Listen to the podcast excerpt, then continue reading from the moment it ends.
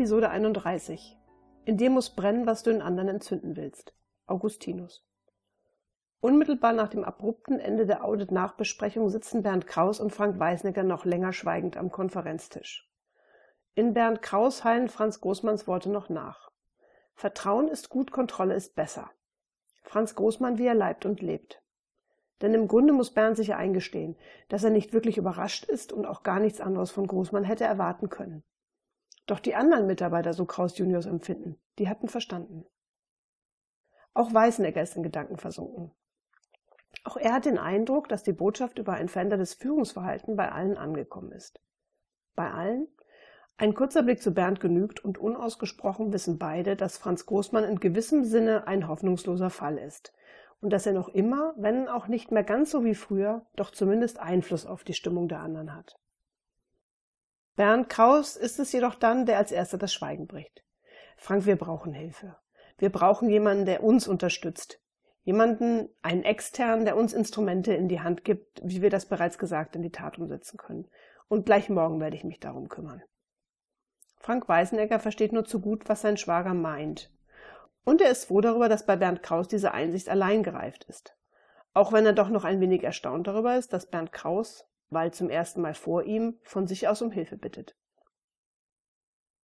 Aber Weißnegger ist sich auch im Klaren darüber, dass ein Coaching bzw. eine Schulung der zweiten Führungsebene, so nötig das auch ist, allein nicht ausreichen wird.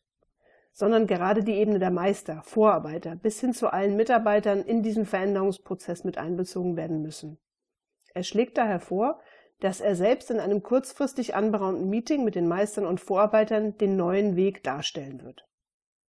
Er weiß, dass nur mit einem klassischen Top-Down-Ansatz das Vorhaben früher oder später scheitern würde. Und zusätzlich macht Weisenegger deutlich, dass er vor diesem Meeting mit den Meistern und Vorarbeitern nochmals versuchen muss, mit Franz Großmann ins Gespräch zu kommen. Schließlich ist Franz Großmann der direkte Vorgesetzter der Meister und Vorarbeiter. Und es muss Klarheit geschaffen werden, ob Franz Großmann vielleicht doch bereit ist einzulenken oder ob er nach wie vor seine persönlichen Interessen vor die des Unternehmens und damit der Mitarbeiter stellt. Am darauffolgenden Tag vereinbart Frank Weißenegger unverzüglich einen Gesprächstermin mit Franz Großmann für den späten Nachmittag.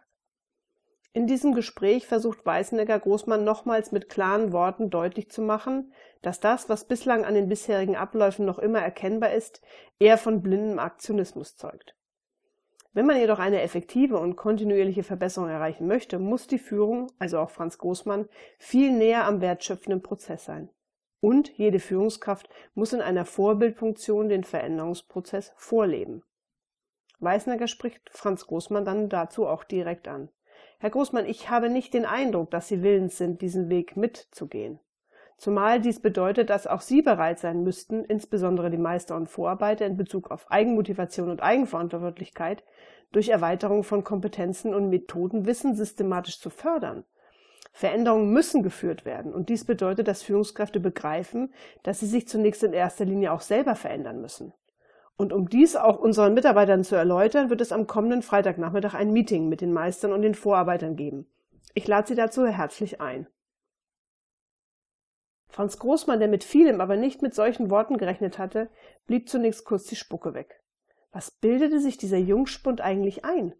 Kaum ein paar Wochen hier und schon meinte er, alles zu verstehen und alles besser machen zu können. Und welch bodenlose Frechheit ihm, der seit Jahrzehnten im Unternehmen ist, dann auch noch blinden Aktionismus vorzuwerfen. Seine Empörung kaum noch zügeln könnend, entschlüpft Großmann dann doch noch ein letzter Kommentar. So nicht und mit mir nicht. Und hier blinden Aktionismus betreibt, das sollten vielleicht dann noch mal ein paar andere beurteilen.